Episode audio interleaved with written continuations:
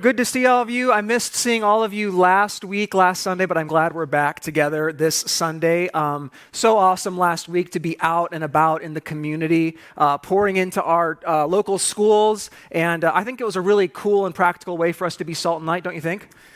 Yeah, it was pretty awesome. Uh, I went into that Sunday like particularly excited and happy uh, because I don't know if you remember this or if you've blocked this out of your memory. Like nine days ago, uh, when my Chicago Bears, like absolutely, I'm doing it, I'm doing it. My Chicago Bears absolutely decimated your Seattle Seahawks. Folks, folks, it doesn't matter that it's preseason. It happened. Okay let me tell you, they did not look good, okay? They did not look good. And so um, there is no uncertainty about how the Seahawks are going to play this year, all right? It's going to be bad. And so as your as your pastor, let me just encourage you and tell you if you find yourself on a Sunday morning and you're like, should I go to church or should I watch this 10 a.m. game? Come to church, okay? Your, your, your heart, your spirit, your mental health you will thank me later. Trust me, okay? Trust me. Here's what I can say though while your football team might be worse than my football team this year, your hot dog, mwah. you know this hot dog with the cream cheese and the onions and the sriracha sauce? It's delicious, okay? This would be sacrilegious in Chicago if my friends and family heard this. They would disown me, but this is the win I can give you this morning, okay? Awesome hot dog. If you have your Bibles, you can go and get those out now. Um, we're going to be back in the Sermon on the Mount. We'll be in Matthew chapter 5, verses 38 through 42 today. Um, we are in week th- uh, three of a four week series uh, looking at some really key, relevant teachings from Jesus from the Sermon on the Mount, uh, because I believe that the Sermon on the Mount is the epicenter, it's the core for how we, as the people of God, are called to enter into the life of God and into the love of Jesus and experience that life and experience that love, and not just simply for our own personal growth and gain, but so that we would be able to take that life, that we would be able to take that love into our homes, into our neighborhoods, into our workplaces, here into our church with our friends, with our family members, with our enemies, and that we would begin to see the Spirit of God move in power, and that we would see the kingdom of God come here on earth as it is in heaven. And a few weeks ago, we looked and were challenged by Jesus' teaching, his call on us to be peacemakers, to go out into the world and to contend on others' behalf, not just for uh, the absence of conflict, but true peace. Uh, what Jesus would have called true shalom, that is contending on others' behalf for their harmony and their wholeness and their healing in their relationship with God and with others. And let me just tell you, I have been so encouraged so encouraged by some of the stories I've heard some of you share with me uh, of your boldness and obedience to engage in relationship and, and be a peacemaking agent. And they, they haven't been these like massive world changing things, but I know for us it's oftentimes very scary to enter into those places and those spaces of conflict. And I've been so encouraged to hear those stories. And then the next week we uh, were challenged by Jesus' uh, teaching uh, to be salt and light. And we learn the value that he gives us as salt and light, and that he sends us out to draw out the best in others and, and to work against the brokenness and the corruption and the decay in this world. And this week, um, we, have a, we have another pretty challenging lesson. I would say if, if you're to look at the entirety of the Sermon on the Mount, what we're looking at today might be the most challenging word from Jesus in all of it. In fact, John Stott, he's this, this Bible scholar, this, this pastor from England, he says this about this particular passage that we're looking at today. He says that nowhere is the challenge of the sermon greater. Nowhere is the distinctiveness of the Christian counterculture more obvious. Nowhere is our need of the power of the Holy Spirit, whose first fruit is love, more compelling. And after spending the past week in this passage, I wholeheartedly agree with him. And so here it is Matthew 5, verse 38, Jesus teaching. He says this He says, You have heard that it was said, an eye for an eye, and a tooth for a tooth. But I say to you, do not resist the evildoer. But whoever strikes you on the right cheek, turn the other to him as well. And if someone wants to sue you and take your tunic, let him have your coat also. And if anyone forces you to go one mile, go with him two. Give to the one who asks you, and do not reject the one who wants to borrow from you. So, are you ready for this? If you're ready, say, I'm ready. Okay. Um, I, I, think deep down inside all of us is this desire when we see that something is broken or, or hurting in the world or, or wrong in the world, we want to see that thing made right. Some of us more than others, this is a, burning desire in us. When we see that something is wrong in the world, we want to make it right. But, but, but this is especially true. Listen, this is especially true when something bad happens to us. Yeah? When, when we are the ones who are wronged, right? I remember um, Carrie and I, we were in our first year of marriage, and we were living in Chicago. We were both still at school. And I remember on this particular day, I was going about the city running some errands, and I happened upon this parking lot where these guys were hanging out outside their work van. And being the naive 21 year old guy I was at the time, uh, they called me over, and I went over to this van and two or three guys, they're really nice guys, charismatic guys, and on the side of their van was like this electronic dealer kind of logo on the side. And they proceeded to tell me uh, that what was, what was inside their van uh, were these surround sound speakers. And that their manager had ordered these speakers, and they were delivered too many speakers. And that because they had all these speakers, the manager said, Hey, how about you just try to go out on the street and sell them and get what you can for them? Sounds legit, right? Well, I, I seemingly thought so for some reason because after being told that these speakers were commercial grade, that they were the best of the best, and after holding one of the speakers, and it was particularly heavy, and they said that the heaviness is a telltale sign that it's quality. I kid you not. They pivoted and said, hey, we're just looking to get $200 a piece for these speakers. But because we like you, we'll give it to you for 100 and I said, Well, all I have on me right now is $50. And apparently that was enough because they gave me those speakers and they went on their way and I went on my way and I went home excited because I thought to myself, This is going to be great. And I went home and I opened up the box and I took the speakers out and I hooked them up to the TV and I set them up and I ran all the wires and I sat down and I turned the volume up and I turned the TV on and I expected to be blown away by this high quality commercial grade audio. And there was Nothing. So I went back to the wires and I started to fidget with them and, and see where I'd gone wrong, but everything looked right. And, and, and so I did what any normal person would do I, I Googled the manufacturer of this company. And you know what the first result was that came up on Google? A Wikipedia article titled White Van Speaker Scam. I kid you not. Have you heard of this thing?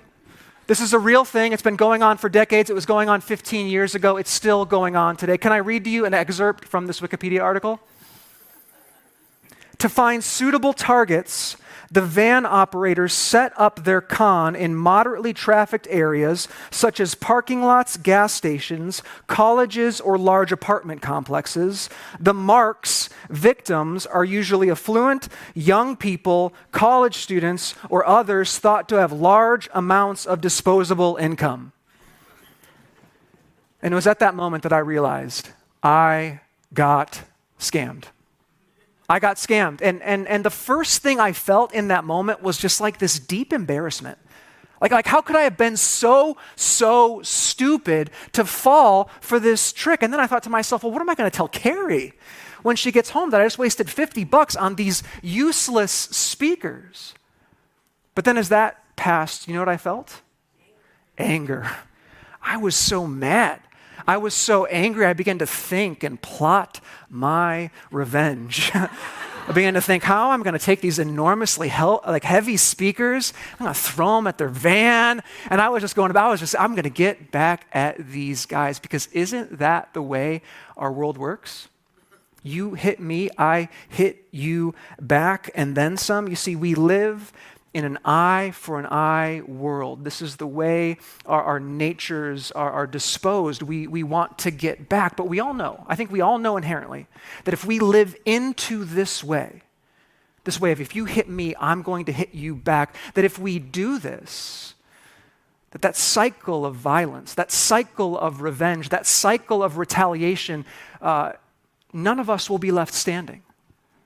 It's why one of Gandhi's most famous quotes is an eye for an eye leaves everyone blind. And so, as I said earlier, we find ourselves confronted with this teaching from, from Jesus, a really direct, particular teaching from Jesus, because Jesus knows that we, broken, insecure, hurting people, what we're accustomed to doing is we are accustomed to living by this script given to us by the world. That when we're wronged, we need to wrong that person back. But what Jesus teaches us is something different, is something better. A better way of, of living our lives, a more restorative way a more creative way, a, a life giving way. And what Jesus is simply calling us to in this passage is this Jesus calls us to reject our right to retaliate. That's what Jesus is calling us to. He's calling us to reject our right to retaliate. And so, before we go further and, and dive deeper into this passage, here's, here's what I want us to do this morning.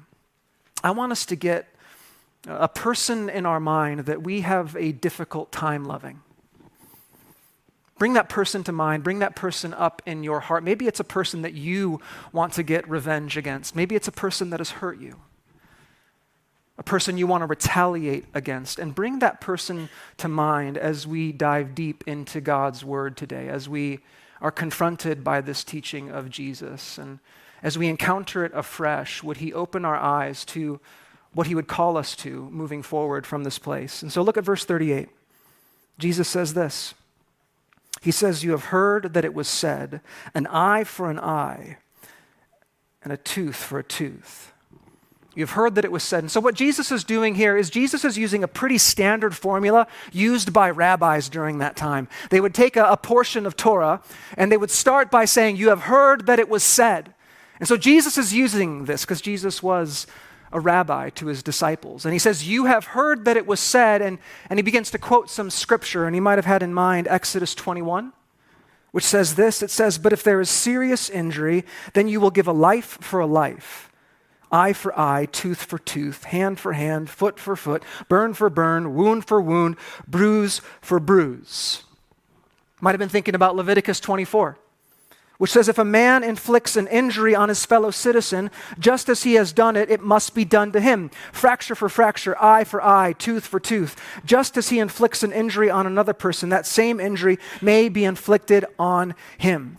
And so, regardless of what passage Jesus was actually thinking of in this moment, what we know beyond a shadow of a doubt is this teaching was in Scripture. God absolutely put this into place. But here's the problem the problem was that God's people had, over time, twisted this teaching. They, they distorted this directive. They'd, they'd warped this word from God. And here are a couple of ways that they warped it. They warped it by changing the sphere in which it applied. They warped this teaching by changing the sphere in which it applied. You see, God absolutely allowed this policy to exist in the nation of Israel. He meant it. But if you read both of the passages, especially Exodus 21, uh, God set this up in context of judges in Israel administering civil justice. And so, this passage in particular isn't meant to uh, apply when we are dealing with interpersonal conflict. Does, does that make sense? The two different spheres there? And so, so they had misapplied the sphere, and this is a very good reminder for us as we read the scriptures, as we encounter God's word, how dangerous it is for us when we take a text and remove it from its context. There's this saying that, that, that goes like this. Maybe you've heard it before. It says, A text without a context is just a pretext for a proof text. Which is a clever way of saying, listen, we are predisposed to uh, making something mean what we want it to mean when we remove it from the context where it existed. And so that's one thing that we need to understand here is, is, is the people of God had warped it by changing the sphere in which it applied. But, but even more importantly, listen, they warped it by regarding it as an obligation and not a limit. Okay? They warped this teaching, eye for eye, tooth for tooth, by, by regarding it as an obligation and, and not a limit. You know, we've already established the reality that it's in our nature to want to get back at people, right? Like it's in our nature to want to make things fair, to retaliate, to get justice, to get our revenge. But here's the problem you, you know, you poke me in the eye, and I'm going to punch you in the face, right? And if I punch you in the face, you're going to want to stab me, right?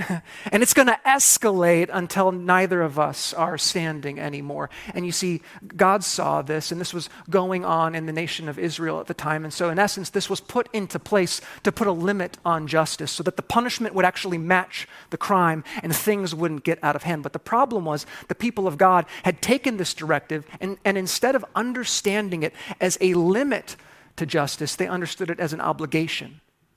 And so, if they were insulted by someone, if they were hurt by someone, if they were harmed by someone, they said, I need to get my due. This is my right. They viewed it as their right to retaliate. They viewed this law as their license to give in to what their sinful natures wanted to do in the first place. So they had warped this teaching. And so, so what's Jesus' response to this? He says, You've heard that it was said. And Jesus says this in verse 39. He says, But I say to you, do not resist the evildoer. But whoever strikes you on the right cheek, turn to him the other as well. And so, again, this was all part of this formula that rabbis would use. You have heard that it was said, but, but, but I say to you. And so, what Jesus is doing here is he is expanding our understanding of this teaching. He's deepening it, he's correcting it at this point. He's calling us here to abandon our, our messed up understanding of justice. He's calling us to leave behind this sort of jacked up understanding of eye for eye style, style justice, of, of vengeance and violence. And he's, and he's pointing us here. He's pointing us to something more restorative. He's pointing us to something more life giving, and it's quite radical, but it's small, it's subtle, and it's simply this do not resist the evildoer.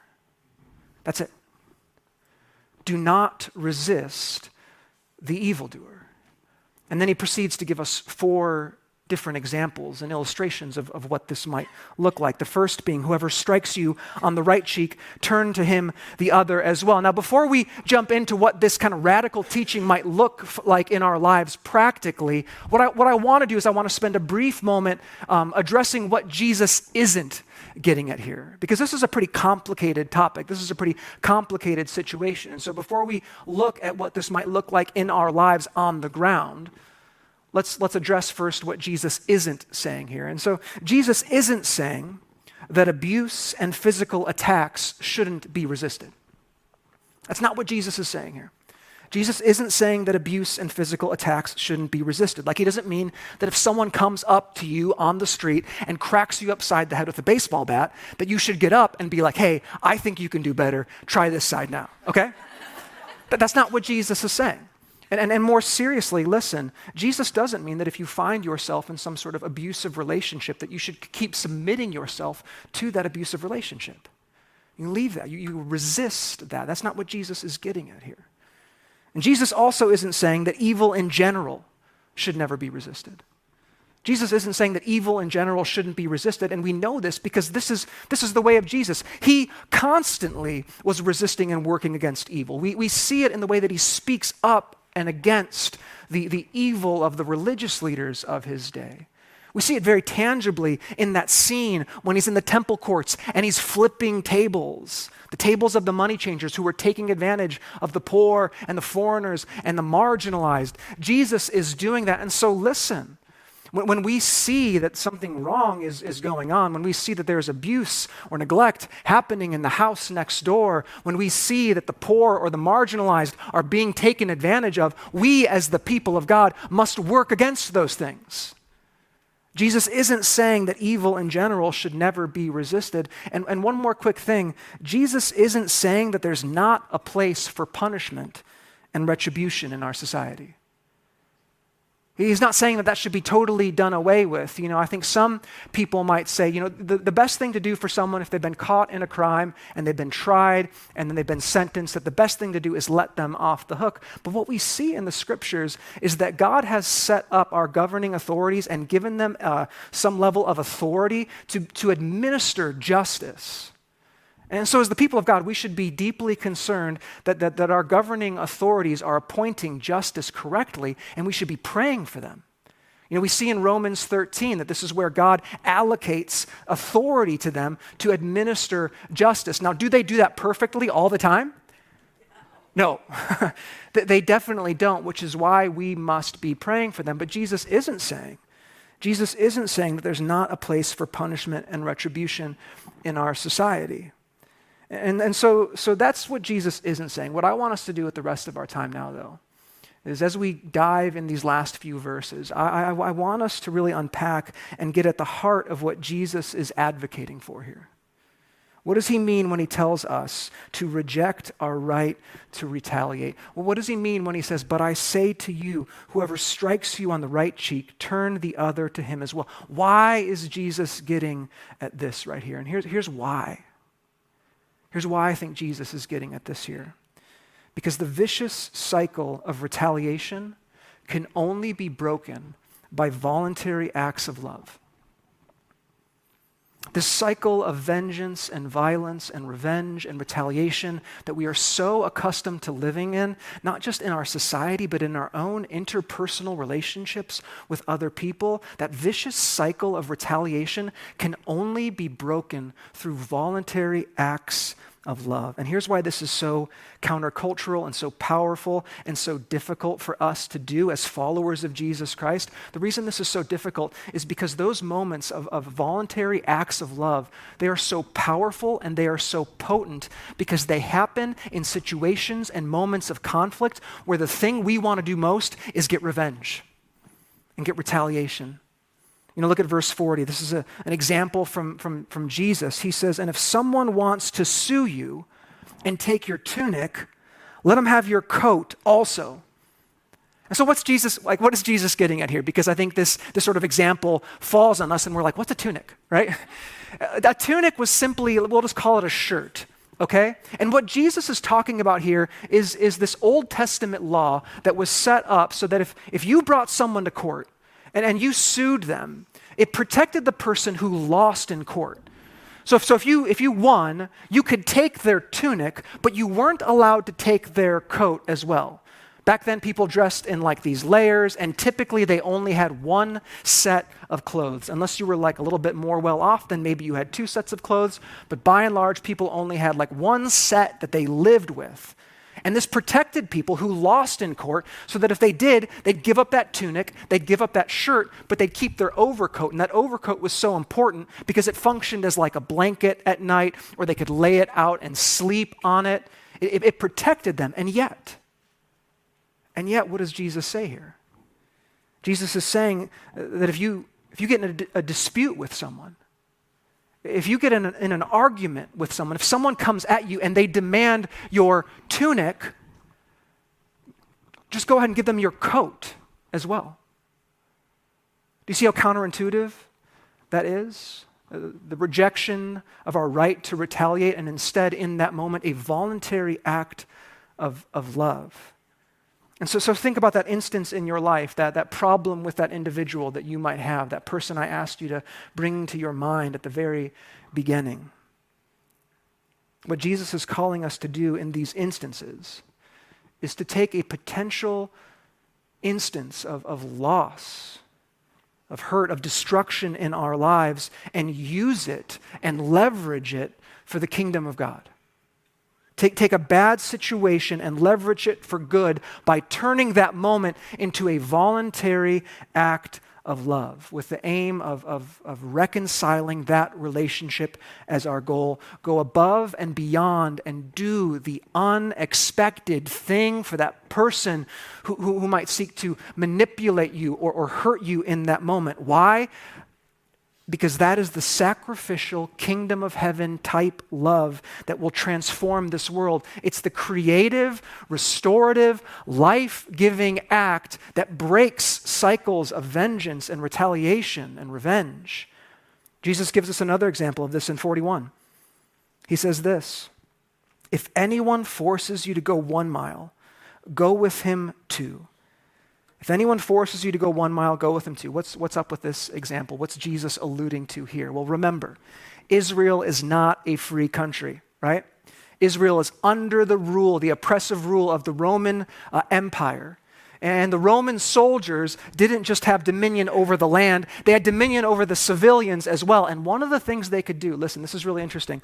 They could compel any civilian to carry their like pack that they were carrying, but only for up to a mile. Yeah? And so imagine it. You're like an Israelite 2,000 years ago and you've had a hard week, right? Like it's been a, it's been a rough week at the office, okay? And you get up on Saturday morning, and then you get the family up, and you're like, we're going to go to the farmer's market today, okay? You got your wife, you got your kids, you're going off to the farmer's market, and then all of a sudden, this Roman soldier comes up to you, and he looks at you, and you know what's up.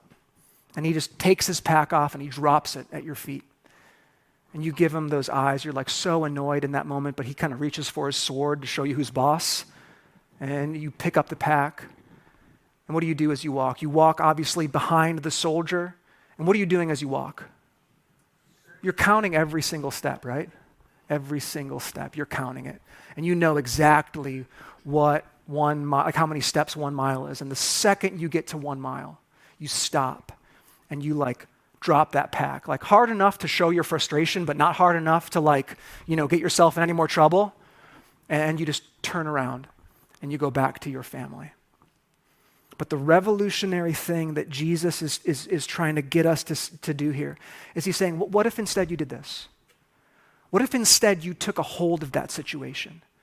And you grabbed that pack and you walked a mile with that soldier. And, and, the second you got to that mile, the soldier would turn around and think, all right, that's it. But instead, you, you, you looked at that soldier and you said, hey, Mr. Roman soldier, that first mile, I did it because I had to. But the second mile, I do it because of my love of Jesus and my love for you. Let's keep walking. Can you imagine the impact? Can you imagine the opportunity for the gospel in that moment? Can you imagine how God could use that one scenario? And so bring it close to home. Imagine your boss or your supervisor or your coworker, they dump a bunch of work on you at the end of the work week, right? And you're like, oh my goodness, I can't believe it, not again, right?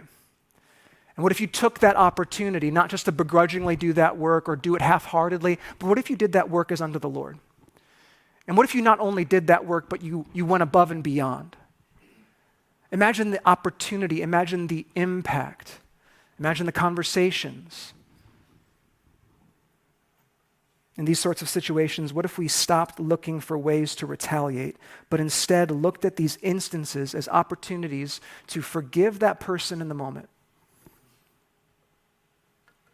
And then use that opportunity and leverage it for something good. Use it as a voluntary act of love to take that situation that that person meant against me and leverage it for love. You know, a really interesting thing about verse 41 is that Greek word for the word forces. Here is this word angareuo. You want to try to say it? You don't have to. It's kind of goofy. Um, this word shows up only one more time in the Gospel of Matthew. Do you know, do you know where it's at? Do you know where? I do. I did the research on this. Um, it's Matthew 27 32. Matthew 27 32. Let me read it to you. As they were going out, they found a man from Cyrene named Simon whom they forced to carry his cross. A Roman soldier doing what a Roman soldier does, using their power to compel a civilian to work, but this time the civilian wasn't compelled or forced to carry their pack, but this time the civilian was, was compelled or forced to carry the cross of Christ. And you see, we are called every single day to carry this cross but I think so many of us are under this, this, this misconception that, that we can choose when and how and where we carry this cross. We think we have control over this, that, that, that, that, that we can choose when we do this. And we think that this cross is just some sort of ambiguous, deeply spiritual thing in our lives, when in reality, this cross is often forced upon us. We are compelled to carry it, and oftentimes not by people who have our best interests in mind. People who seek to use that situation for their good, for their gain, and for our loss. And in response to these kinds of subtle and small injustices, Jesus says, He says this, listen again. He says, If anyone forces you to go one mile, go with him two in essence, right? Go the extra mile. King Jesus says, in, in face of someone trying to defame your testimony or to, to, to, to, defile the cross, what if instead you didn't retaliate, but you responded in love? Why? Because only voluntary acts of love will break that vicious cycle of retaliation. And you see, Jesus, he didn't just teach this, Jesus embodied this. Jesus embodied this. He submitted himself to the violence and to the vengeance of this world. He bowed his head in the face of an unjust trial and re- he received upon himself unjust punishment because he knew that the only way, the only way that he would be able to break that cycle of violence and retaliation in our world was through a voluntary act of love. And in the greatest act of love, once and for all, Jesus chose, he, he chose in that moment as, as he hung on that cross to reject his right to retaliate. Jesus could have called down uh, armies from heaven and he could have absolutely obliterated his enemies. But what would the world have gained? More violence, more vengeance, more retaliation. You see, Jesus knew that that age had to end. And in that moment, a new age dawned, and the world revolted against it. You read the Gospels, the earth shook, the sky darkened, the veil tore in two. Why? Because in that moment, Jesus once and for all did away with the age of retaliation and said, Listen, no, a new age has dawned. I am the king of a new kingdom. And, and, and by doing that, he, he, he empowers us with that very same spirit to do the same. Because I'm sure so many of you, as, as, you're, as you're listening to this teaching from Jesus, you're like, but that's just, it's not fair. It's not fair. They're going to walk all over me. And listen, I get that it's going to feel like we are a doormat at times. All I can say is, is that only by the power of God's Spirit can we obediently enter into this calling? I said at the very beginning, this is one of the most challenging teach- teachings of Jesus, and it just sometimes doesn't make sense. Like, as you recall that person that I asked you to bring to mind at the very beginning, and my prayer and my hope is that God's Spirit has, has been um, bringing to mind ways in which He would ask you to respond and be obedient and, and, and commit voluntary acts of love in the face of a situation where that person has, has done harm to you, has insulted you, has betrayed you in some way. All I can say is that, that it's only by the power of God's Spirit that we are able to move forward and trust that this is the way of Jesus that this is the way that God's kingdom comes on earth as it is in heaven, not through violence, not through power, not through retaliation, but through weakness and sacrifice and giving of ourselves. It's the way of Jesus. Why? Because vicious cycles of retaliation can only be broken by voluntary acts of love. So, my prayer and my hope is that this week, God would grant us the humility He'd grant us the strength, He'd grant us the creativity to respond in life giving, regenerative ways of love in those relationships in the days and weeks and months to come. And that through our obedience to this calling of Jesus on our lives, that we would begin to see God's Spirit transform those relationships, transform our workplaces, our families, our homes, this church, and that we would begin to see the kingdom of God come on earth as it is in heaven. Let's pray. Lord Jesus, when we're faced with a, a tough and challenging teaching from you, uh, it can feel daunting. Uh, it can feel so um, counterintuitive. And this, this is absolutely one of those teachings, Jesus. Lord, I, I can sense and I can feel um, a heaviness in this room because of the weight of what you've called us to do, the weight to carry this cross. And Lord, it seems unfair that, that we are compelled, that we are forced to carry this cross in relationships where that other person has, has insulted us, they have hurt us in some way. But Lord Jesus, I pray that by the power of your Spirit, you would help us and you would compel us and, and you would give us the creativity and the strength and the boldness to step into those relationships just as we've stepped into those relationships as peacemakers. God, this comes a lot closer to home because, man, there's a lot of hurt in this room. I know that there have been people in this room who are hurt or have been hurting for, for weeks, for months in a relationship, God, where they don't know how this thing gets resolved. And so, Jesus, right now, I, I just pray that you would give them your peace and that you would strengthen them and that you would compel them to, to use whatever situation they find themselves in uh, and, and, and love that individual. Lord Jesus, you call us, who, if someone asks us to go, go a mile, you, you ask us, go the extra mile. When we're hit on the cheek to turn the other cheek, Lord Jesus, what would that look like practically? We pray that your spirit would compel us and help us to see that. Jesus, we thank you for your example. We thank you that you have not asked us to do anything that you haven't done yourself. And so, as we feel weary, as we feel weak, as, as we hesitate toward this move, Lord Jesus, I pray that we would look to you and see what you have done, that you have humbled yourself and that you are now exalted. Lord, would we trust and believe that you will do the same for us in these situations? We trust our lives to you. We give you control. We release it to you, Jesus, and pray this in your powerful name. Amen.